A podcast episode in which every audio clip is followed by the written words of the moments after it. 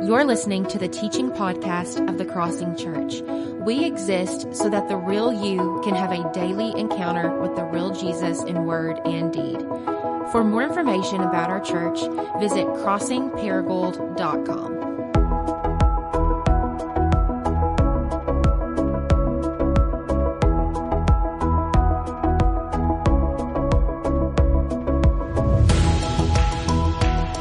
Everybody, if you have a Bible, I want to invite you to go to Luke chapter 1.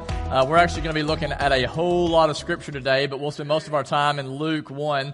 I do want to say again, if you're a guest, welcome. My name is Jared. I'm one of the pastors here, and on behalf of the members and the pastors, we're glad you could be with us today. If you want more information about us as a church, go to CrossingParagold.com. You can learn about us that way. Or if you want a personal call or touch, you can click on the Connect link. If you're online, fill out some information about yourself or grab that Connect card that Adam talked about earlier. Fill that out, leave it in your seat, and that'll be a way for us to know you're here and to love you and serve you to the best of our ability.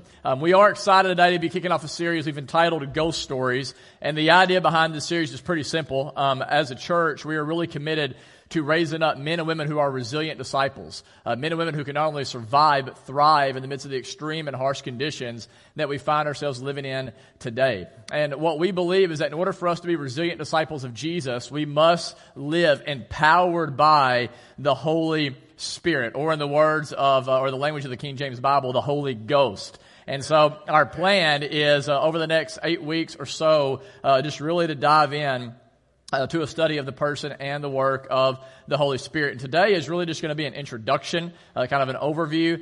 Next week we'll talk about the baptism of the Holy Spirit, then the fruit of the Spirit. Then we'll get into the gifts of the Spirit. So we're going to talk about things like speaking in tongues, prophecy, healing, casting out demons, and all of that fun stuff. And so I just want to say this. Before we dive into it, I know that we have people in the room and online who are all over the map on this.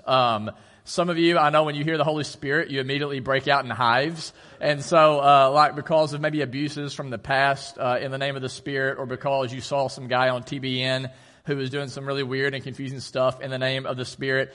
For you, when you think of the Holy Spirit, you think of like Jojo the circus monkey, or like, you know, like crazy, cousin Eddie, right? It's like, I know he's a part of the family, but I really don't want him to get too close to me. But then there are others in here that I know you're like, finally, like the Holy Spirit series, like the Crossing is becoming charismatic.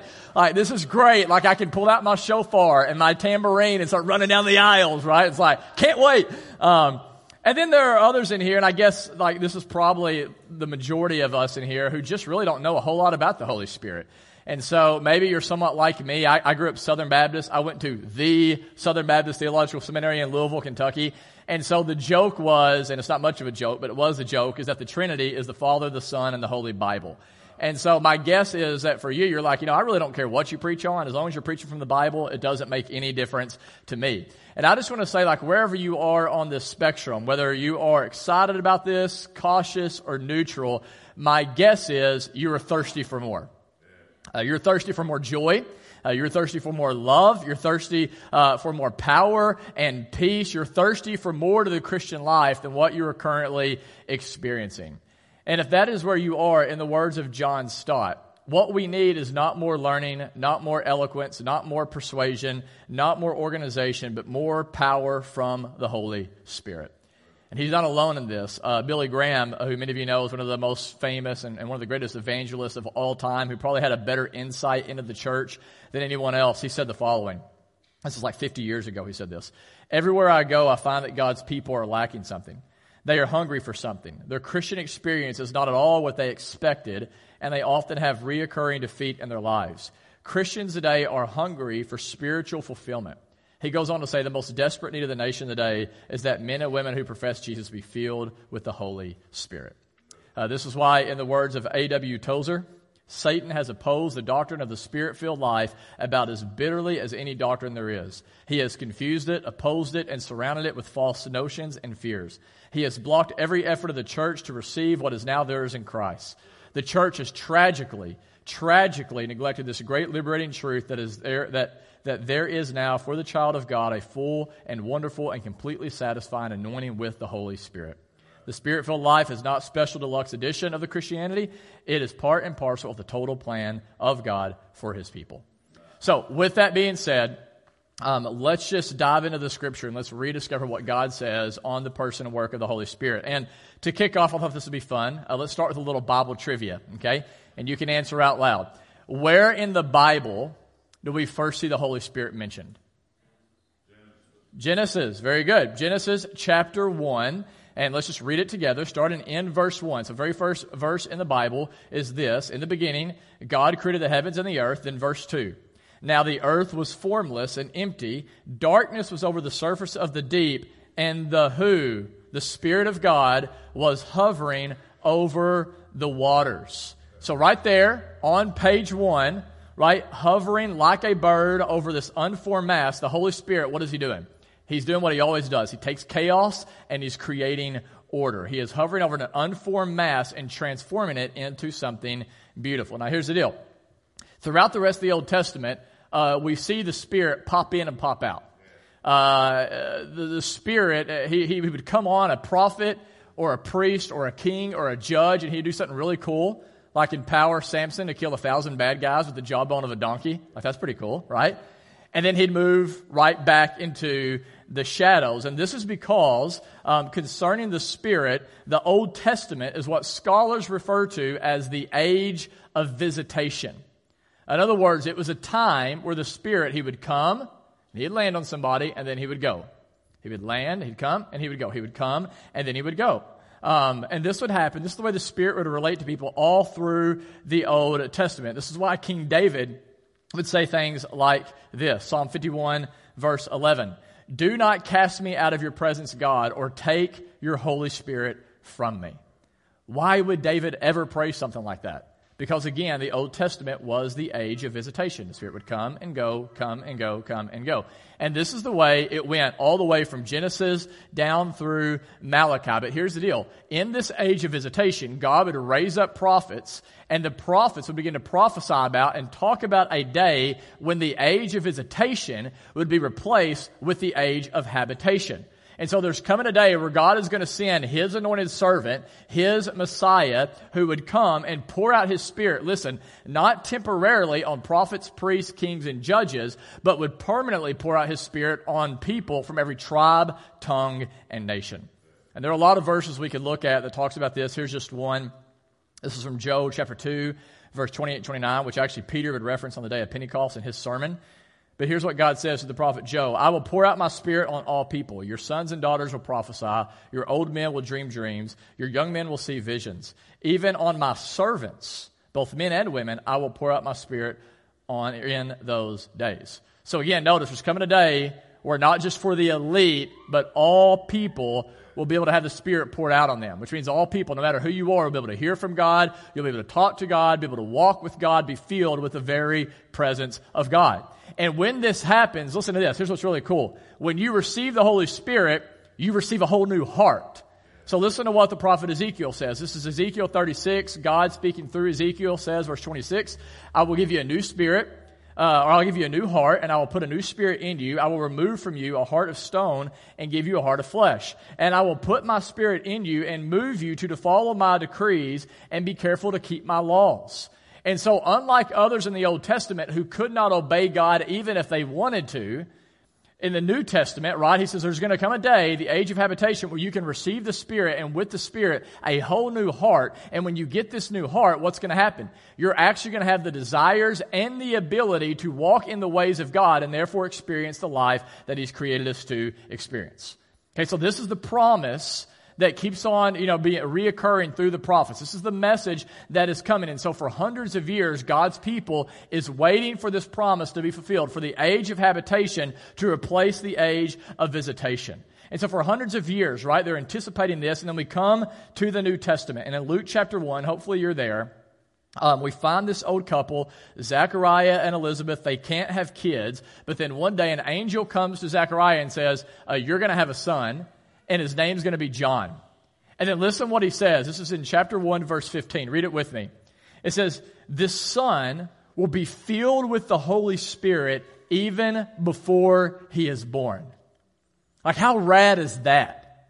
Like, in the womb, John is going to be filled with the Holy Spirit. And then if you keep reading in Luke 1, this son, right, John, is going to grow. And in the power of the Holy Spirit, he is going to prepare the way for the promised Messiah. And then if you skip down to chapter 1, verse 31, look with me. An angel then appears to Mary. And this is where it gets really cool. Because in Luke chapter 1, verse 31, the angel says to Mary, "You will conceive and you'll give birth to a son and you're to call him Jesus. And he'll be great and be called the Son of the Most High." To which Mary says, "How is this going to happen? Like, I'm a virgin?" And here's how the angel responds. The Holy Spirit. Verse 35, "The Holy Spirit will come upon you, and the power of the Most High will overshadow you. So the Holy One will be born and will be called the Son of God." And Matthew's account of this, he's even more direct. He says this in Matthew chapter 1, verse 18. We can't put it on the screen for you. I just added it this morning. But Matthew 1:18, "This is how the birth of Jesus, the Messiah, came about. His mother Mary was pledged to be married to Joseph, but before they came together," in other words, before they had sex, right, "she was found to be pregnant through" who? "The Holy Spirit." Now here's what I want you to get. Unlike John the Baptist, Jesus isn't just filled with the Spirit. His very being is contributed and formed, conceived by the Holy Spirit.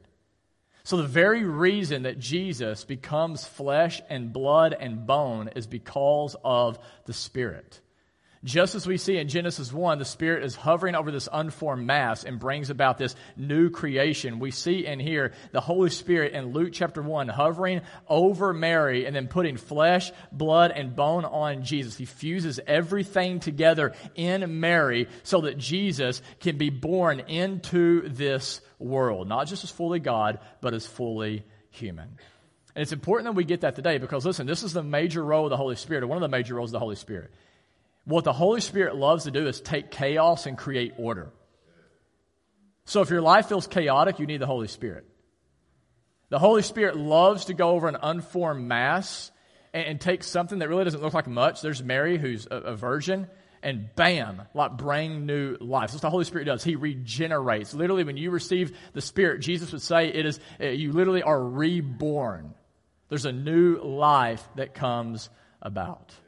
Okay, and we'll talk more about that, by the way, in the weeks to come. But for now, the main thing I want you to get is this. Jesus Christ, Jesus of Nazareth, is born of the Holy Spirit. And for the rest of Jesus' life on earth, he is very careful to make sure that everything he does in the power of the Holy Spirit. And so, flip with me over to Luke chapter 3. Go to Luke chapter 3. Jesus is about to begin his public ministry. He comes to his cousin, John, to be baptized. Everyone is gathered around John. And I want you to look what happens. Luke chapter 3, verse 15. "The people were waiting expectantly and were all wondering in their hearts if John might possibly be the Messiah. John answered them," verse 16, "I baptize you with water." And by the way, the word baptize there literally means to go all the way under the water. That's why we baptize the way we baptize. "I baptize you with water, but one who is more powerful than I will come, the straps of whose sandals I am not worthy to untie. He will baptize you with" who? "With the Holy Spirit and fire." So people come to John. "John, are you the Messiah? Are you the long-awaited, anointed one that we have been waiting for hundreds of years?" And he says, "No, I only baptize you with water, but there's one who is coming who will baptize you with the Spirit. He will take you all the way under. He will immerse you completely in the empowering presence of God." And then immediately after this, Jesus comes to John and says, "John, will you baptize me?"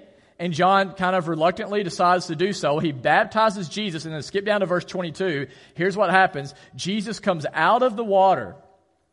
And it says the Holy Spirit descended on him in bodily form like a dove. By the way, notice it doesn't say the Holy Spirit is a dove.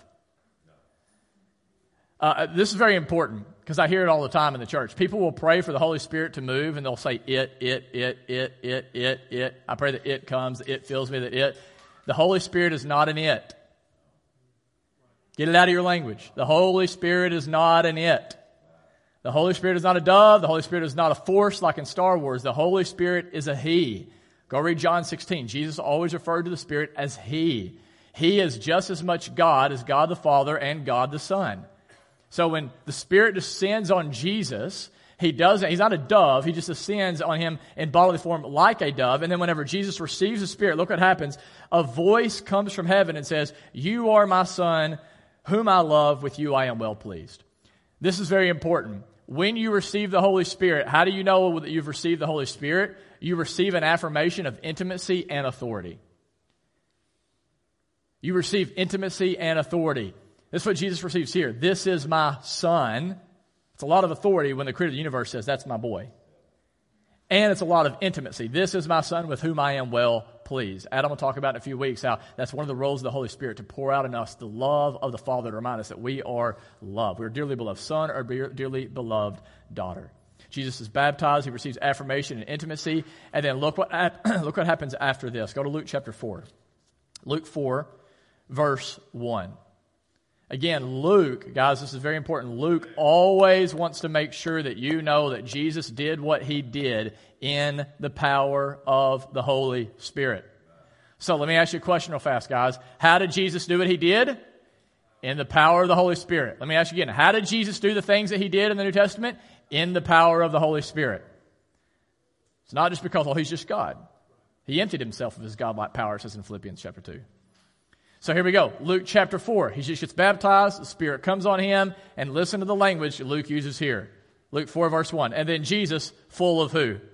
The Holy Spirit, left the Jordan and was led by the Spirit into the wilderness, where for 40 days he was tempted by the devil. Notice the Holy Spirit doesn't tempt Jesus. He leads him into the wilderness, and the devil tempts Jesus.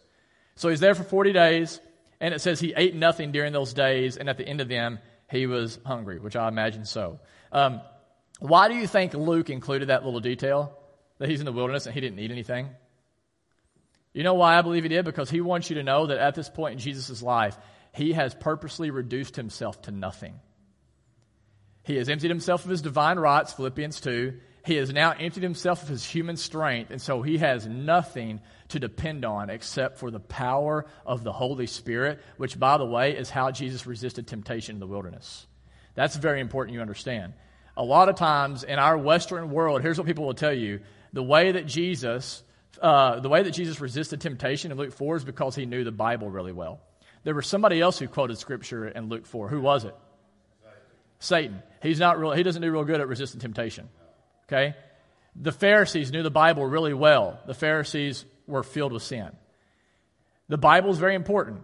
I'm teaching the Bible right now, okay? So don't misread me. It's very important that we know the Bible, we memorize it, we meditate on it, we chew on it, but this alone will not keep you from sin. You need to learn how to live a life full of and empowered by the Holy Spirit. That's how Jesus was able to avoid sin. So Satan throws whatever he can, trying to tempt Jesus. Jesus resists the temptation, and because the Holy Spirit is not grieved, look what happens next. Luke 4, verse 14.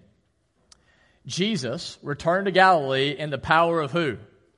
The Holy Spirit. So if you ever ask the question, what does a man fully empowered by the Holy Spirit look like? Well, we're about to see.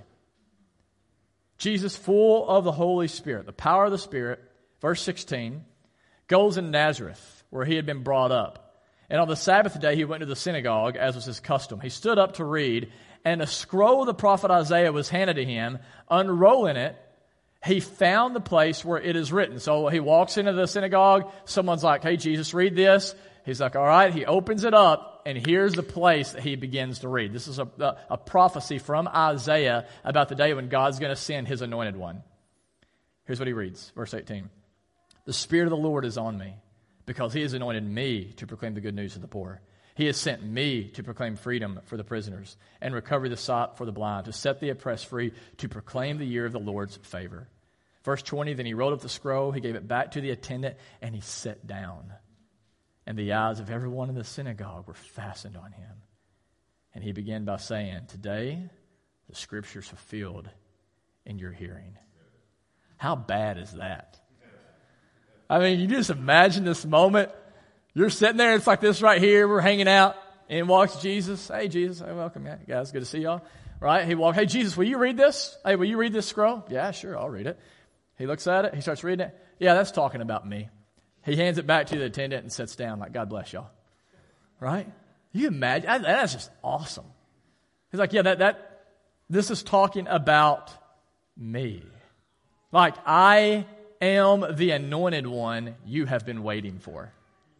Like, I am, all that stuff he says that I just read, yeah, that's what I'm going to be doing in the next 3 years of my ministry through the power of the Holy Spirit. I'm going to be proclaiming the kingdom of God and breaking the kingdom. Heaven is going to come to earth again through my ministry. I'm going to be healing people spiritually and physically, casting out demons, freeing people from their bondage and slavery. I'm going to do all of that in the power of the Holy Spirit. And then he hands the scroll back and sits down.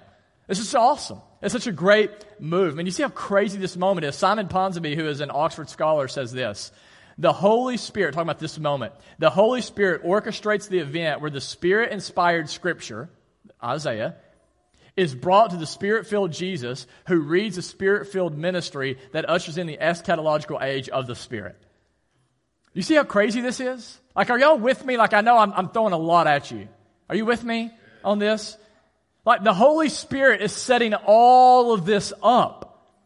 The Spirit is at Jesus' birth. He's at the baptism. He's in the wilderness. And then if you read the Gospel of Luke, what we see is the Spirit over and over is empowering Jesus to do all of the really amazing stuff that he did in order to break the kingdom of God into this present world.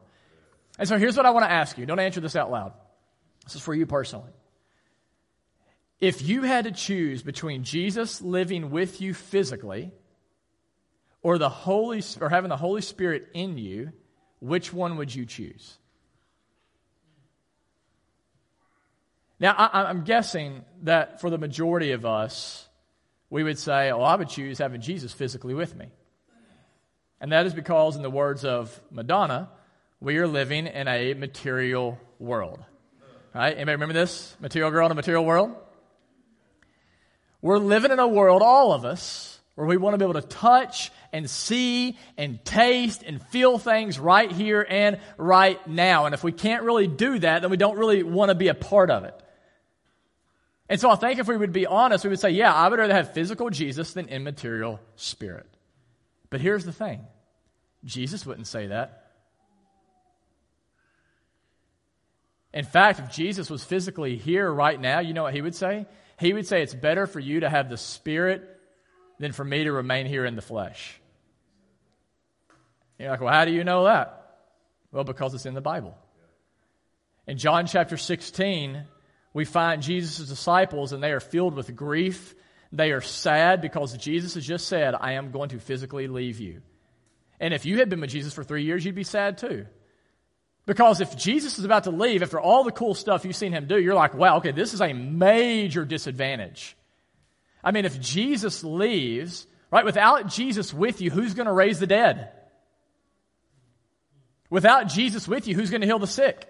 Without Jesus with you, who's going to cast out demons? Who's going to usher in the kingdom of God and show people what God is like? So the disciples, they're thinking about all of these things, and they're like, man, like Jesus, you can't leave, because if you physically leave, all will be lost.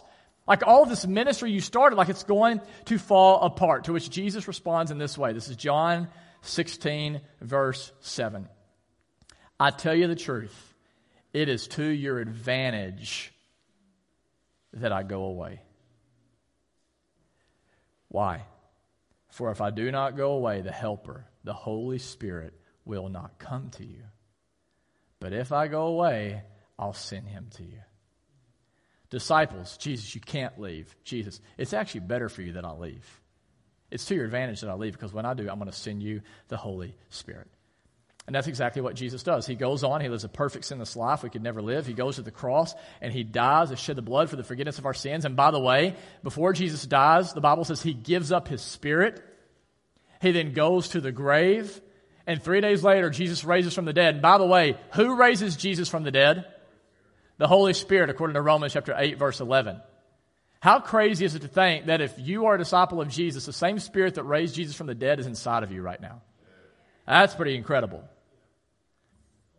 Holy Spirit raises Jesus from the dead, and then after getting up out of the grave, he goes to his disciples, and here's what happens. Look with me in Acts chapter 1. Flip with me to Acts 1. Starting in verse 4. Acts chapter 1, verse 4. I told you we're going to look at a lot of Scripture today. But I just want to make sure, especially on a topic like this, that you don't think I'm just like coming with my opinions. Acts chapter 1, verse 4. On one occasion, while Jesus was eating with his disciples, he gave them this command, "Do not leave Jerusalem, but wait for the gift my Father has promised, which you have heard me speak about." What gift is he talking about? Verse 5. "For John baptized you with water, but in a few days you will be baptized with the Holy Spirit." And then in verse 6, they gathered around him and asked, "Lord, are you at this time going to restore the kingdom of Israel?" To which verse 7, Jesus dodges that question. He's like, I don't want to answer that. Verse 8, "But you will receive power." The Greek word there is dunamos. It's where we get our English word dynamite. You will receive a dynamite-type power. When what? When the Holy Spirit comes on you. "And you will be my witnesses in Jerusalem and Judea and Samaria and to all of the ends of the earth." So Jesus says, hey, I'm about to leave, but when I leave, something awesome is going to happen. I'm going to send you my Spirit, and he's going to give you a power like you've never known before, and you're going to walk in this power, and when you do, people are going to look at your life and be like, okay, yeah, Jesus clearly got out of the grave, and he lives inside of these people. Like, that's what's going to happen, he says. And so Jesus ascends, goes to heaven, and then look with me, last kind of big chunk of scripture we'll look at, Acts chapter 2, verse 1. Look what happens. Acts 2, starting in verse 1. "When the day of Pentecost came, they were all together in one place. Suddenly, a sound like the blowing of a violent wind came from heaven and filled the whole house where they were sitting. They saw what seemed to be tongues of fire that separated and came to rest on each of them. All of them were filled with the Holy Spirit and began to speak in other tongues as the Spirit enabled them. Now there were staying in Jerusalem God-fearing Jews from every nation under heaven. When they heard the sound, a crowd came together in bewilderment because each one heard their own language being spoken, utterly amazed." So at one point, people were amazed at the Spirit's work in Jesus. Now people are looking and they're amazed at the Spirit's work in the disciples. Think about that. "Utterly amazed, they asked, aren't all of these who are speaking Galileans? Then how is it that each one of us hears them in our native language?" And there's a whole bunch of words I can't pronounce, so we'll go into verse 12. "Amazed and perplexed, they asked one another, what does this mean? Some, however, made fun of them and said, they've had too much wine." You understand what's happening here? This literally is the undoing of what happened at the Tower of Babel. Are you familiar with the story of the Tower of Babel in the Old Testament? What happens in the Tower of Babel is people decide we're going to get to heaven in our own power, under our own spirit. We're going to use our own work and our own technology and our own efforts to reach heaven. And what happens? God confuses their languages. And everything goes haywire and chaotic, and then they're spread, and they're all throughout, and they're scattered throughout the world. But here, it's a complete reversal of Babel. People are not working their way to heaven. Heaven is coming down. The languages aren't being confused. All of them actually are unified in the Spirit and speaking a language where they understand. And notice, who is the Spirit falling on? The Spirit is not falling on people who have their lives together. The Holy Spirit is falling on people who are broken and who are messed up, people who are needy, people who don't have perfect theology and don't necessarily even have a perfectly pure thought life, but it's a people, listen guys, this is important, who are humble and hungry. The people the Holy Spirit falls on even today are humble. God opposes the proud, but he gives grace to the humble. People who recognize that even on my best day, I am still in absolute need of Jesus Christ, that I have nothing apart from him. And people who are hungry. In other words, people who are not content with the amount of God they have in their lives and say, I want more. I want more. I want more of God's presence.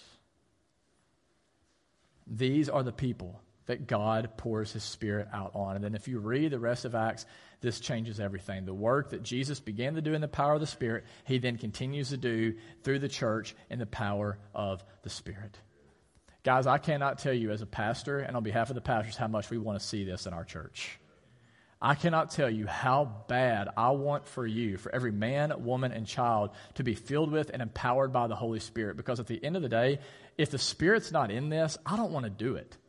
This is This is a bad hobby at best if the Spirit is not in this. Like, just go to the lake every weekend. It'd be way better than to be a part of a church that is not filled with the Holy Spirit. I promise you. Anything would be better than this. Like, we cannot be the church Jesus has called us to be apart from the Holy Spirit. We started the church, most of you know this, a little over 8 years ago with just 8 people. We had no big church backing us. We had no great marketing strategy. We didn't have a youth ministry or a kids ministry, which is like the one thing you have to have for anybody to join your church, right, these days. We didn't have a youth ministry. We didn't have a kids ministry. We didn't have really any money. And so I can promise you this, if anything good has happened in this church over the last 8 years, I can promise you it is 100% the power of the Holy Spirit. Like, we have seen conversions. We have seen people physically and spiritually healed. We have seen demons cast out. We have planted a church in East Tennessee that is thriving and reaching people in every part of the country. Our ministry, you guys may not know this, our ministry has a global impact. We get emails and people reach out to us from all over the world about what God is doing through this ministry. And I can promise you, this is not because we are clever or have good programs or charismatic leaders. It is all because of the Holy Spirit. And you have got to get this today. For some of you, if you can be honest, you are exhausted right now. You are running around with one bar on your spiritual battery. For others of you, your problem is not that you're burnt out, but you are bored out of your minds when it comes to the Christian life. And it's because you're living a life right now that you can absolutely 100% pull off apart from the Holy Spirit. And that's why you're bored. And your faith has gotten stale. You're apathetic. God feels like he's a million miles away. And you know, as you sit here even right now, you're like, there's got to be more to the Christian life than this. And if that is where you are, listen, in this series especially, I'm going to encourage you more than ever to press into the presence of God. And to be open to whatever it is that he wants to do, even if it means that he's going to have to shake up and maybe even knock over some of the walls that you've built up or the categories that you've made yourself. And the words of our good friend Jonathan Dotson, the most satisfying life possible is one lived here in the Spirit. I just want to ask you this morning, though, I'm in front of a crowd of individuals. Do you really believe what I just said? Like, do you believe one person? I'm glad that you do. Thank you for being vocal about it. You do too. Awesome. Yeah, for the others, do you believe, honestly, that true satisfaction and fulfillment is found when you live life right here filled with the Holy Spirit? Who enables us, Dotson goes on to say, to be a whole person. In other words, you're going to be disintegrated apart from being filled with the Holy Spirit. You're going to begin to fall apart. Your life's going to begin to fall apart. When you are filled with the Holy Spirit, you are healthy relationally, physically, spiritually, emotionally. Like, do you really believe that today? Like, this is how important this is. In Acts chapter 2, we see the Spirit filling people who are humble and hungry, while the religious people leave empty. In Acts 2, there are some who experienced a mighty move of God. And then there were others, in verse 13, who made fun of those who were experiencing a mighty move of God and said, they've had too much wine. They're drunk. And by the way, I never noticed this until this past week. Who are the people who are making fun of those receiving the Spirit? It's not the pagans. It's God-fearing people. It's the religious people. You know why religious people make fun of a move of the Holy Spirit? Because religious people need a spirituality they can control and that they can logically explain. And as a result, they walk away in disbelief and unfulfilled, trying to live life in their own power. They must be drunk. That's the only logical explanation. Which, by the way, I love Peter's response in chapter 1, verse 15. He's like, how can we be drunk? It's only 9 a.m. Isn't that awesome? He's like, 10 a.m., you might have an argument. Which is just a reminder, man, these disciples are still messed up. They still have issues to work through. They're not perfect. They're not the spiritually elite.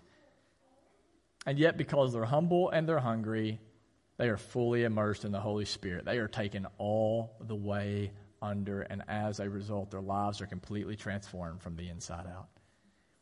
I really believe that this is what God wants to do in some of you in this next season. And I think you're ready for it. I think some of you really are. I think the majority of us, I think as a church, by and large, we're ready for this.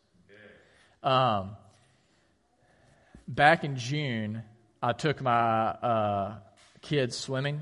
There's a family in our church that lets us use their pool. And I have three kids, but this is my two oldest.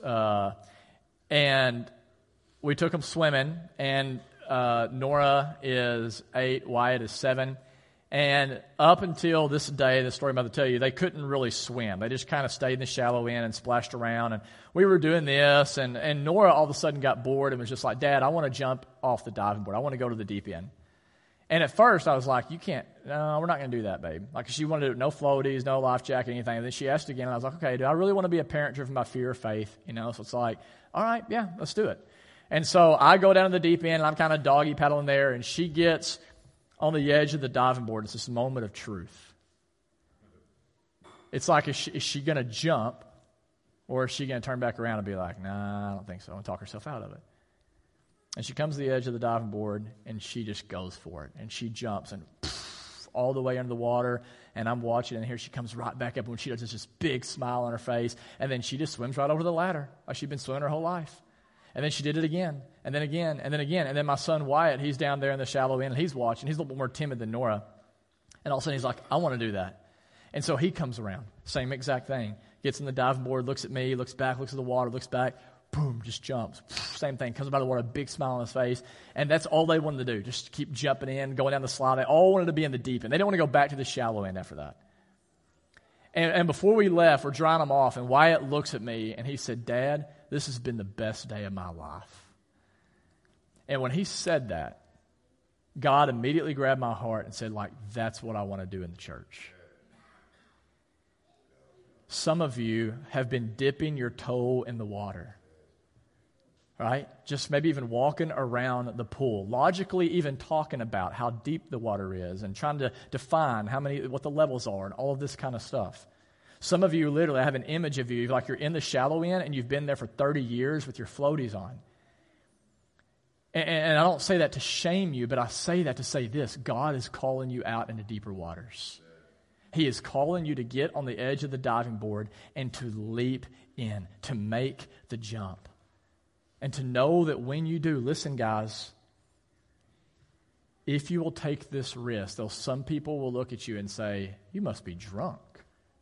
How foolish are you? How illogical." Though you will hear that. Though some people will hate on this. If you will do it, you will. If you will trust Jesus, even when it doesn't make sense, you will experience in him the power and the peace and the joy and the life that you have been longing for. And so to that end, here's just what I want to do. I want to ask you, before even the band comes up, because I feel like when we do that, we all start getting distracted, putting our stuff up. But would you just close your eyes for a moment? And I want to just read this over you. This is from John chapter 7. And we'll end here today. And this will transition us into a time of communion. Just let me read this over you. John chapter 7. This is Jesus talking in verse 37.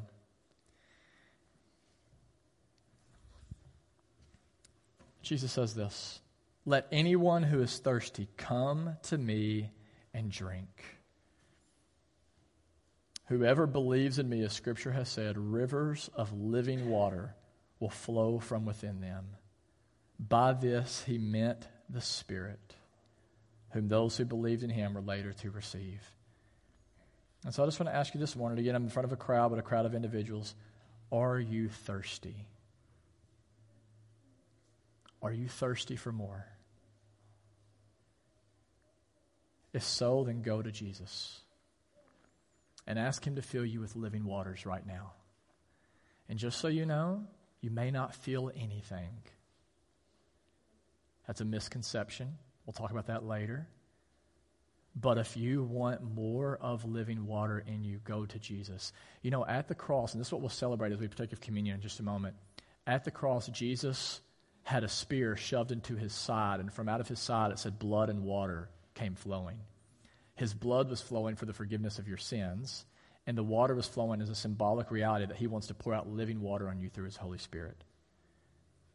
Before Jesus died, you know what he said? I thirst. Jesus tasted a cosmic thirst that was reserved for us so that now you can have your thirst quenched by him through the Spirit. And so are you thirsty? I'm going to invite the band to come forward. I want to pray for us. And then we'll sing one final song. And I just ask that you would make this final song your prayer. As always, if you are here today and you are a believer, you're a follower of Jesus, we invite you to partake of communion. It's not closed to you. If you are here and you are not a Christian, you have not received the Spirit of God poured out for you through Jesus, then we would ask that you receive Jesus today. And if you want more information on that, you can come and talk to me. I'll be up here at the front. I'd love to help you with next steps. Let's just take a moment and let's pray. And then we'll partake of communion, stand, and sing our final song. Father, I thank you for everyone who's here, and I just pray that right now that you would, through your Holy Spirit, do what I cannot do. I would imagine in a room that is this has this many people or those watching online that there are some who have a heart of stone, who honestly, they cannot right now want to receive your Spirit even if they tried. And we need right now, Father, your Holy Spirit to regenerate hearts, to open eyes, to create a thirst. Some of us are so filled on junk in this world, we don't even have an appetite anymore for what we really need. God, please create an appetite right now in each person here for what we need the most. I pray that as the enemy is at work right now to plant seeds of doubts and fears and what ifs and all of these different questions, I pray that you would just silence the condemnation, that you would silence the cynicism. And I pray that we would just receive you right now, Jesus, as you really are. And it's in Christ's name that I pray and ask these things. Amen.